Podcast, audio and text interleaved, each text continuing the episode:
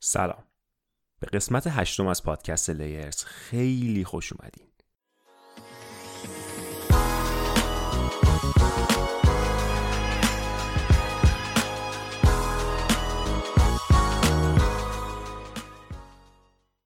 دیدین یه وقتای آدم توی جمعی مثلا با خانواده یا دوستاش داره صحبت می‌کنه. اسم یه چیزی آورده میشه آشنا می‌زنه براش. انگار مثلا تو خبری جایی بازی شنیده اسمشو. ولی دیگه حوصلش نکشیده بره بگرده ببینه چیه. اینجا توی پادکست Layers می‌تونین راجع به اونها بهتر و بیشتر بشنوین. بعضیا ممکنه اصلا نشنیده باشن راجع به اون موضوع. بعضیا گذری یک چیزی شنیده باشن. یک سری هم ممکنه که متخصص باشن توش.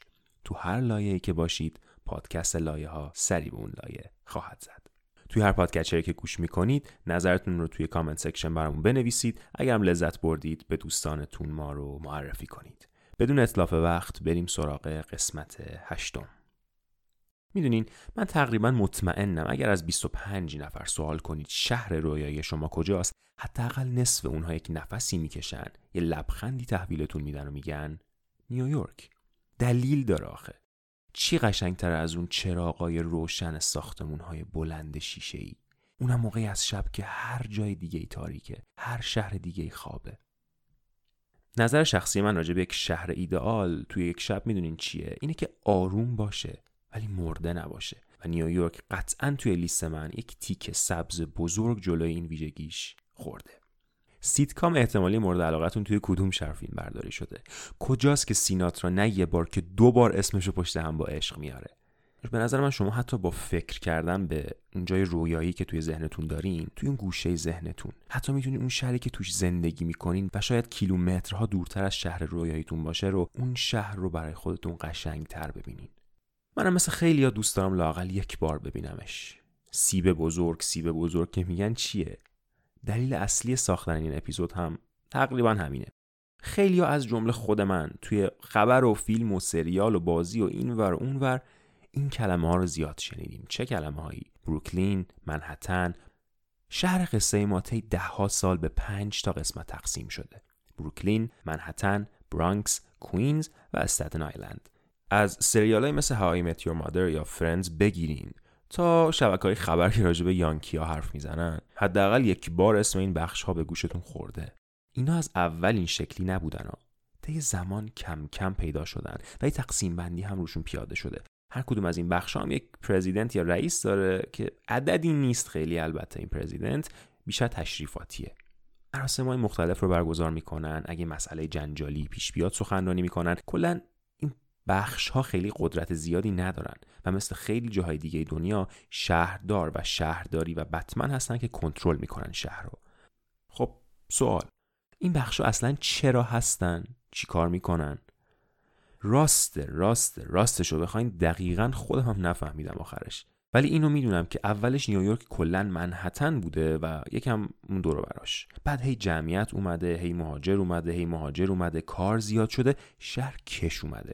خب این پنجتا چیان؟ کجان؟ کیان؟ اولیش منهتن. یه چیزی بگم.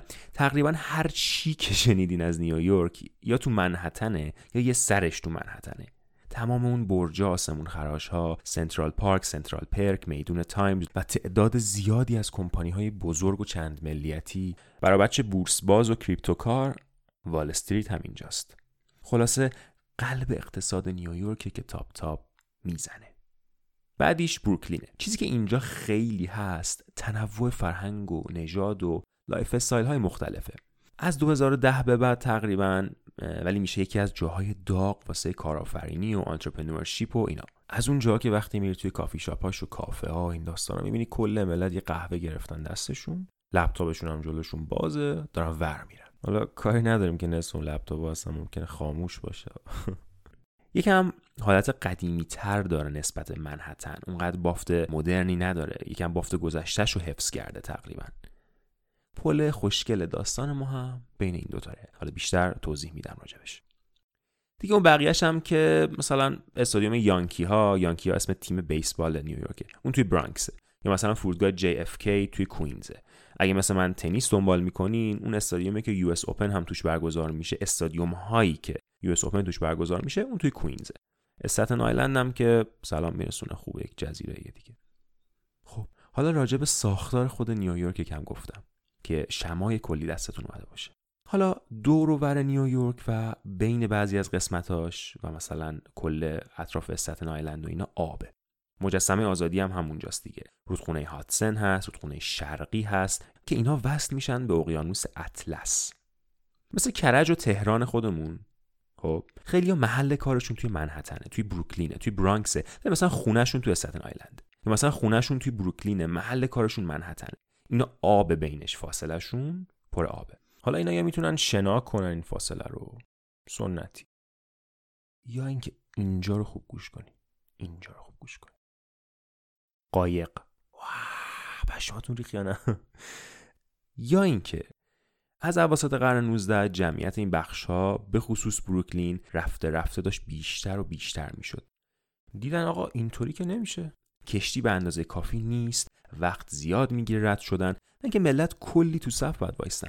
همین شد که تفکر اولیه ساختن یک پلی که بتونه اینها رو به هم وصل کنه میشه.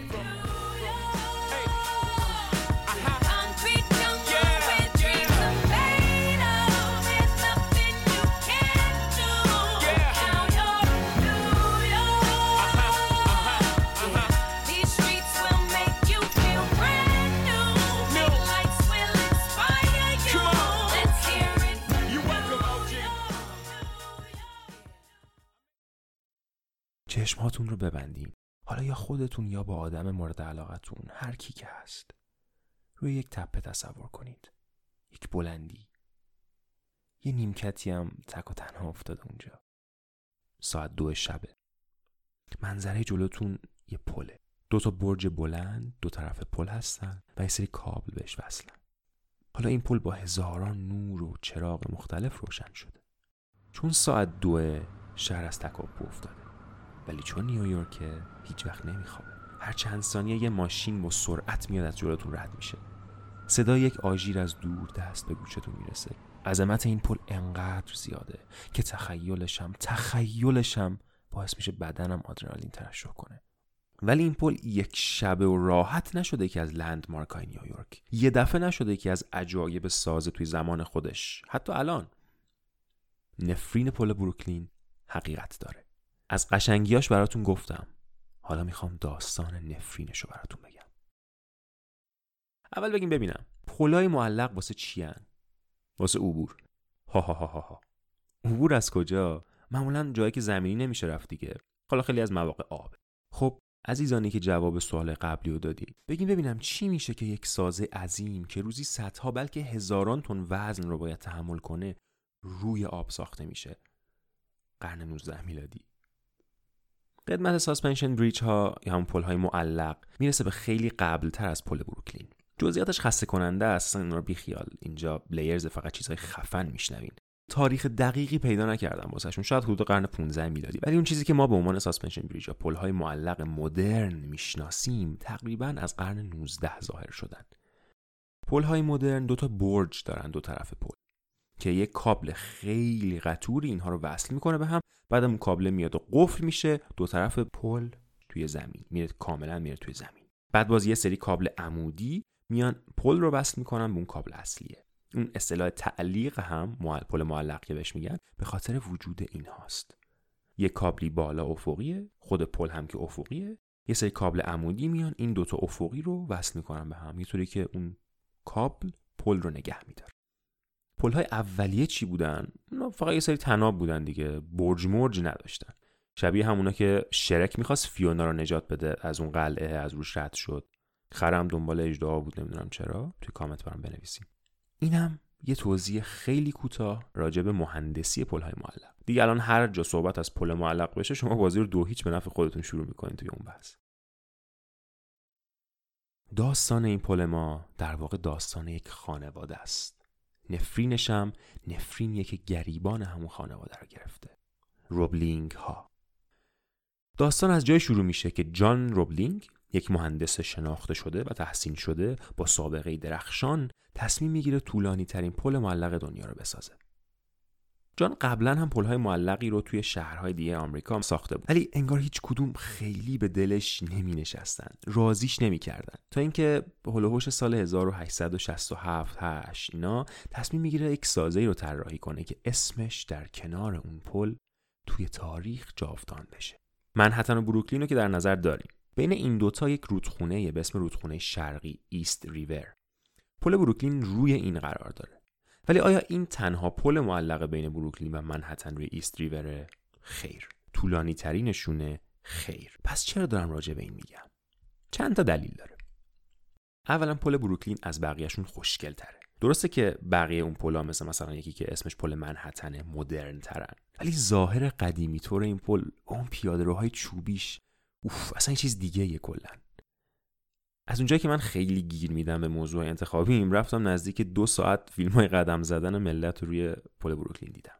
وقتی که از بروکلین میریم به منحتن ظاهر خارق‌العاده آسمون خراش ها رو داریم. وقتی هم که برمیگردین اون شلوغی و رفت آمد بروکلین و با اون ساختمون های قدیمی و جذابش محوتون می‌کنه. دلیل دوم برای انتخاب این پل اینه که درست طولانی ترین نیست الان. ولی وقتی که ساخته شد تا مدتها طولانی ترین پل معلق نه فقط آمریکا که کل دنیا بود. دامبو رو می‌شناسین؟ بچه فیل گوگلی مگولیه رو نمیگم. دامبو مخفف داون آندر منهتن بریج اوورپس هستش. یعنی محله ای که پل منهتن از رد میشه. ولی این محله کشیده میشه تا پل بروکلین. پر از مغازه، کافه، شیرینی فروشی، شهر بازی، پارک و دختر پسرای خوشگل برای تمام سلایق. اگه یه جا search کردین surf کردین و دیدین یکی وایستاده توی یه عکسی یه جا و بین دو تا ساختمونه. پشتش یک پلی اون دور دست ها داره خود نمایی می‌کنه. بدونین این همون محله DUMBO ی خودمونه. امیدوارم هممون خود من و هر کسی که داره این پادکست رو گوش می‌کنه یه روزی بتونه بره یه دونه از این عکس ها هم بگیره. خب خب آقای جان روبلینگ گفت من می‌خوام پل بسازم. شهرداری اون زمان هم کاملا گفت آناناس. پل بسازی. حالا چقدر پول می‌خوای؟ به پول امروزی یه چیزی هلوهوش 400 میلیون دلار اینا. عجب عجب. آناناس رو درسته می‌بری یا کمپوتش می‌کنی؟ این پول برای این پروژه انگار یه جوری جوک بود براشون. جدی نگرفتنش. خود آقای روبلینگ البته وضعش بد نبود متمول بود پل ساخته بود اسم و رسم داشت یک کارخونه تولید کابل داشت. ولی خب این رقم بسیار رقم بزرگی بود. تا اینکه از روی میز ناامید شدن و رفتن زیر میز. با یه خورده شیرینی و آقا بذار جیب تور خدا اینا سرتش رو هم آوردن یه خورده البته عدد دقیقی ازش ندارم ولی فکر نکنم خیلی هم یه خورده بوده باشه. خلاصه با هر زور و بلایی که بود بالاخره مجوز این پل رو می‌گیرن. اما سرنوشت تصمیم های دیگه ای رو برای روبلینگ در نظر داره.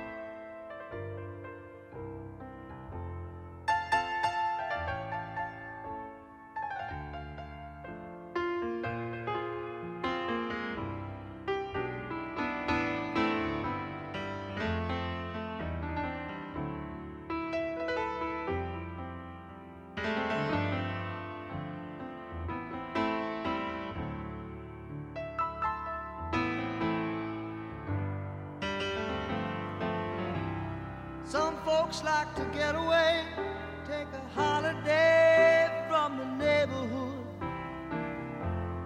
Hop a flight to Miami Beach or to Hollywood. But I'm taking a Greyhound on the Hudson River line. I'm in a New York state of mind.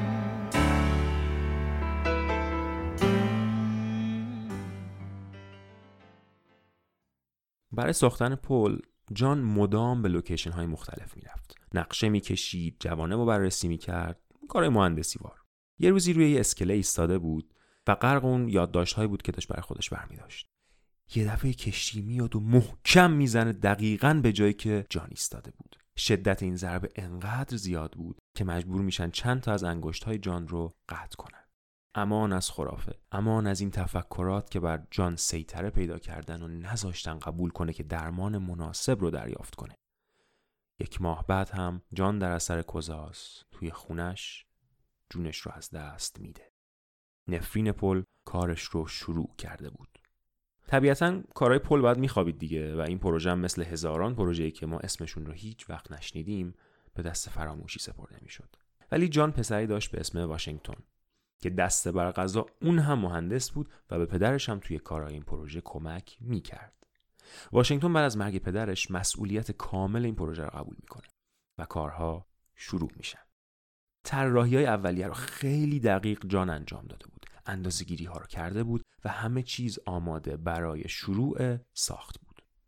واقعا مهندس بزرگی بود جان روبلینگ. کارها شروع میشه. یه سوال که هست اینه که چطور اومدن پایه های این برج رو توی رودخونه ساختن اون زمان؟ راه حلش یک سری جعبه های بسیار بزرگ بود. اینا توی آب قرار می گرفتن و آب با پمپ خالی و اکسیژن هم فرستاده می‌شد داخل. کارگرها هم توی این محیط کار می‌کردن زمین رو میکندن و قسمت هایی که کنده بودن و با بتون پر می‌کردن و همینطوری هی می‌رفتن پایین. به همین سادگی و تمیزی هم که نبوده. وسیله مکانیکی یا ماشینی که نداشتن. بنابراین محیط کارشون به شدت آلوده بود. و چون با چراغهای گازی و نفتی فضا رو روشن می‌کردن همیشه در معرض آتش سوزی بودن. که البته این اتفاق بارها هم افتاد و مجبور شدن که تخلیه کنن اونجا رو و حالا آتش خاموش بشه و بعدا دوباره کار از سر گرفته بشه. واسه همینم به این کارگرها دستمزدهای خیلی خوب می‌دادن. تق تق کیه؟ بدبختی بعدیه. راجع بیماری بندز چیزی شنیدین؟ bends یا همون decompression sickness ببینید وقتی شما توی یک محیطی میرین که فشار بالایی داره نسبت به حالت عادی اگه یهو تالاپی مستقیم بیاین به حالت عادی توی خونتون حبابهایی از گاز نیتروژن تشکیل میشه. فیزیوپاتولوژیش خیلی مهم نیست و از حوصله داستان ما خارج کاملا. ولی این حباب ها بعد از اینکه تشکیل میشن هر جایی از بدن می‌تونن برن. شانسی واقعا. در نتیجه هر علامتی هم می‌تونن ایجاد کنن. از یک بدن درد ساده تا فلج و مرگ. کارگرهای زیادی درگیر این مشکل شدن. یه سری اصلا علامتهاشون رو مدتها بعد از ساخته شدن پل نشون دادن. یکی از این آدم ها اگه گفتیم کی بود؟ واشنگتن روبلینگ واشنگتن چون اصرار داشت که کل پروژه را از نزدیک نظارت کنه خیلی به اون اتاقک های زیر آب سر می‌زد. بعد از مدتی ولی نفرین پل گریبان او رو هم گرفت.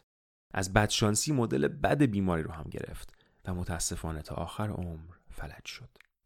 حالا کارهای پل عقب افتاده مسئولین نگرانن که آقا این چه وضعشه ما این همه پول خرج کردیم ما این همه راه اومدیم. کارگرها از طرف دیگه حال خوبی ندارن. حداقل 20 نفر از جمله مهندس ارشد جان روبلینگ جونشون رو تو حوادث مختلف از دست دادن. یکی پرت شده پایین یکی کابل در رفته خورده بهش یکی نمی‌دونم درگیر همین بنز شده. دو نسل روبلینگ هم که بنیانگذاران ایده این سازه بودن از دور کنار رفتن. همه چیز مهیاست برای خداحافظی. تق تق کیه این دفعه فرشته نجات؟ روبلینگ های قصه ما خدا رو شکر یکی دوتا نبودن. امیلی روبلینگ همسر واشنگتن و عروس جان بله بله می‌دونم. از لحاظ فنی و خونی روبلینگ نبود امیلی. ولی گیر ندین وارد صحنه میشه امیلی. به واشنگتن میگه که عزیزم من انقدر دوستت دارم که حاضرم برای اتمام این کار چشم و گوش و دست تو باشم و از زندگی خودم بزنم و تمام وقتم رو برای این کار بذارم. واشنگتن هم قبول می‌کنه. و امیلی رسما به عنوان جایگزین واشنگتن شروع به کار می‌کنه. دستورات رو ابلاغ می‌کنه بازخوردها رو به همسرش میده با این اون چونه می‌زنه دعوا می‌کنه و بالاخره کارهای پل کم کم شروع می‌کنن روی قلتک افتادن. واشنگتن روی تخت روزهاشو میگذرون. ولی تختش رو یک جوری گذاشته بودن که همیشه رو به پل در حال ساخته شدنش بود. روزها، ماهها و فصلها میگذرن و بعد از چهارده سال در سال 1883 پل بروکلین افتتاح میشه.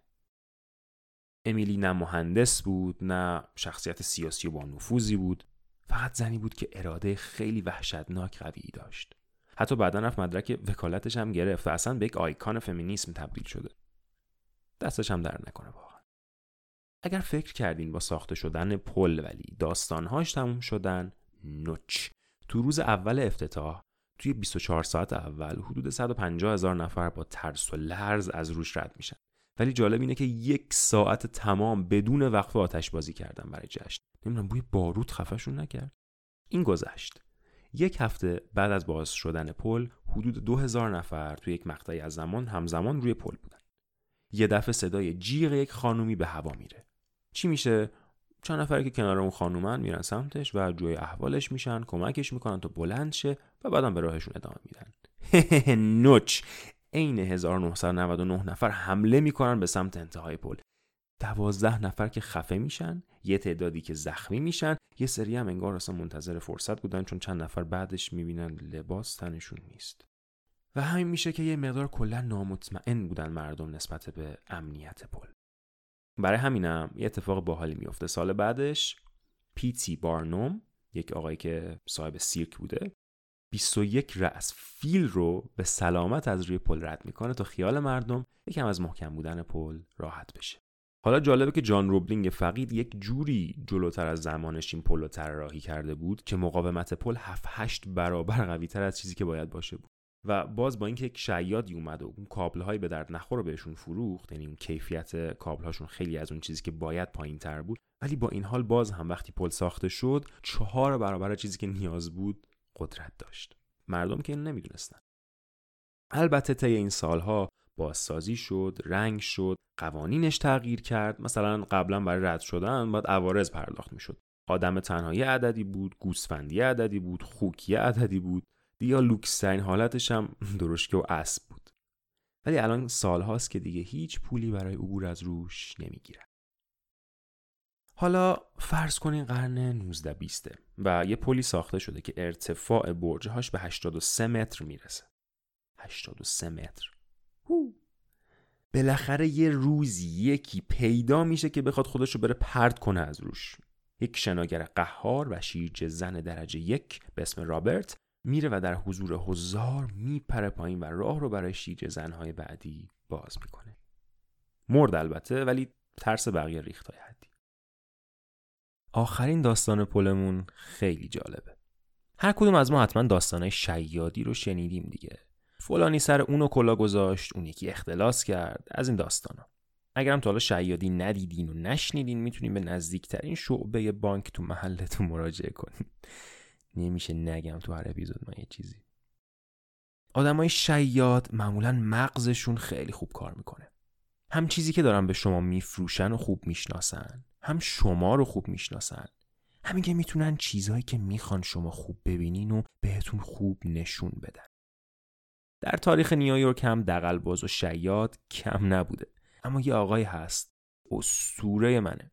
اصلا واقعا سلطانیه برای خودش. جورج سی پارکر. یه لیست از چیزهایی که به مردم فروخته بود و عرض می‌کنم خدمتتون شما خودتون قضاوت کنید.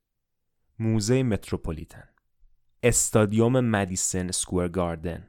مجسمه آزادی. و متعجب میشین اگه بگم پل بروکلین هم فروخت. و پشمهاتون میریزه اگه بگم برای چند ماه دو بار در هفته این کارو می‌کرد با آدمای مختلف. اون موقع پنجاه هزار دلار در آورد و لباساتون رو پاره پوره می‌کنین و به خودتون چک می‌زنین. وقتی بفهمین کسایی که فریبشون داده بود می‌رفتن روی پل که از مردم عوارض عبور بگیرن. آخه اون دو نفر اول که گول خورده بودن یک پلو بهشون بفروشه یکی که هیچی. دو نفر اول اصلا کاری باشون نداریم خب؟ بقیه ندیدن. روزی چند نفر دارن رو پل عوارض می‌گیرن بعد پلیس میاد اینا رو جمعشون می‌کنه. ای خدا. گول نخورین هیچ چیز راحتی تو این دنیا وجود نداره. به به. اپیزود این دفعه با اندرز اخلاقی هم همراه بود. چی می‌خوایم.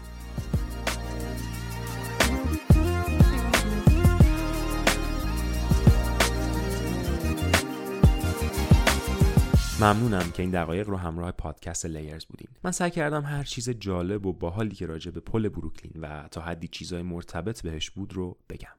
امیدوارم لذت برده باشین و مطمئن باشین هر جا سخن از پل و نیویورک و پل بروکلین بشه شما قطعا و حتما حرفی برای گفتن خواهید داشت. مثل همیشه ما رو توی همه پادگیرها می‌تونین دنبال کنین Castbox، Apple Podcast، Google Podcast و به تازگی کانال تلگراممون. وو! اگرم دوست دارید که اپیزودها به محض منتشر شدن بهتون نمایش داده بشه از هر جایی که گوش می‌کنین subscribe کنین ما رو. page اینستاگراممون هم حتما سر بزنید. چیزای باحالی می‌ذاریم اونجا. تازه شروع کردیم به ویدیو آپلود کردن اونجا. طبق روالمون ما رو با کامنت ها و نظراتتون خوشحال کنید. خیلی مخلصیم تا اپیزود بعد. Peace.